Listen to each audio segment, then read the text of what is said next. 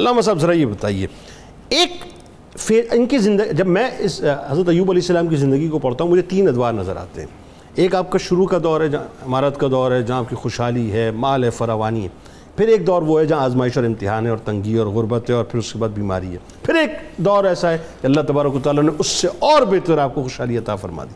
تو پہلا دور، جس میں اللہ تعالیٰ نے آپ کو نوازا ہوا ہے بے انتہا، ذرا اس کا نقشہ کھینچیں کہ وہ کیا ہے۔ جی بسم اللہ الرحمن الرحیم الصلاۃ والسلام علیکہ یا سیدی رسول اللہ، وسلم علیکہ یا سیدی حبیب اللہ۔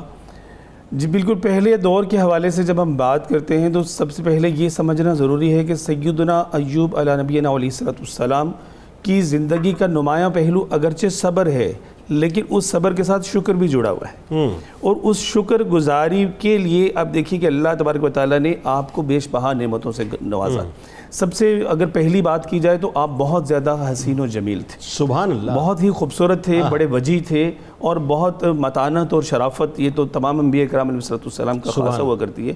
لیکن آپ میں ایک اعلیٰ درجے کی مطلب بہت اچھا مجھے اس کی وجہ شاید یہ نظر آتی ہے کہ وہ چونکہ جد الانبیاء حضرت ابراہیم علیہ السلام. میں اسی طرح اچھا اب مماثلت نبی کریم صلی اللہ علیہ وسلم ذرا وہ مماثلت میں اسی طرف آ رہا ہوں کہ آپ۔ دیکھیں کہ چونکہ اولاد ہیں سیدنا خلیل اللہ علیہ نبی علیہ السلام کی تو اس کے اس سے فیضان آپ کی زندگی میں نمایاں طور پہ جھلکتا ہے۔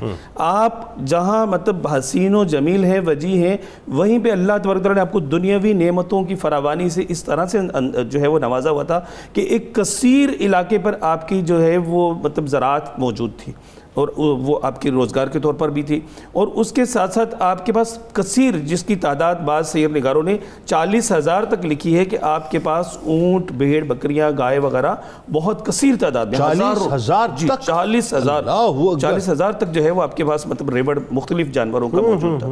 لیکن جو بات سیدنا ابراہیم خلیل اللہ علیہ السلام کے حوالے سے ہو رہی ہے، تو فیضان دیکھیے کہ وہ جھلک رہے اپنے جد جو ہے وہ اعظم کا، کہ آپ علیہ صلاحت السلام کے معمول مبارکہ میں یہ چیز نظر آتی ہے کہ آپ ہر روز کم از کم دس لوگوں کو پہننے کے لیے لباس عطا فرمایا کرتے اچھا صدقہ کیا کرتے۔ ہاں اچھا۔ آپ کی یہ زندگی کا معمول مبارکہ تھا۔ اچھا اور دس لوگ کم از کم ہر روز آپ کے دسترخوان پر موجود ہوتے۔ ماشاءاللہ۔ یعنی یہ حضرت ابراہیم علیہ السلام کی سنت۔ جی ہاں جیسے ابراہیم علیہ السلام بغیر مہمان کے کھانا نہیں کھاتے تھے تو آپ کے ہاں بھی دس لوگ کم از کم جو ہے وہ دسترخوان پر موجود ہوتے تو آپ کھانا جو ہے بلکہ ابراہیم علیہ السلام کا تو یہاں تک تھا جب تک مہمان نہ ملتا تھا کھانا نہیں کھانا تلاش کرنے جاتے تھے بالکل تلاش کر کے لے کے آتے تھے۔ تو وہ پہلو آپ کی زندگی میں جو ہے وہ نمایاں نظر آتا ہے۔ پھر اللہ تعالیٰ نے اس کے ساتھ ساتھ آپ کو کثیر اولاد بھی عطا فرمائی۔ سبحان اللہ۔ اور اس میں آپ دیکھیے کہ ایک جو آپ کی سیرت کا واقعہ ملتا ہے کہ آپ کے دو بیٹے اور دو بیٹیاں۔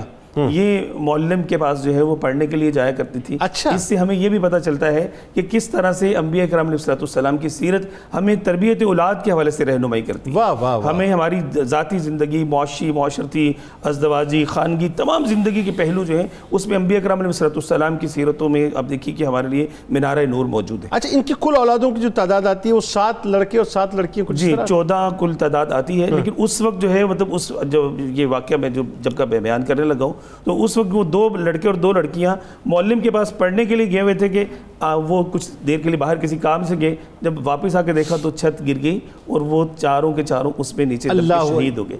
آپ کو جب خبر پہنچی تو آپ نے کہا کہ جس نے دیے دوسرے واپس لے لیے۔ اللہ تو میں جو بات کر رہا تھا کہ جہاں صبر ہے وہاں شکر گزاری بھی ہے۔ اللہ ہر حال میں شکر گزاری آپ کی سیرت طیبہ کا جو ہے وہ ایک بہت روشن پہلو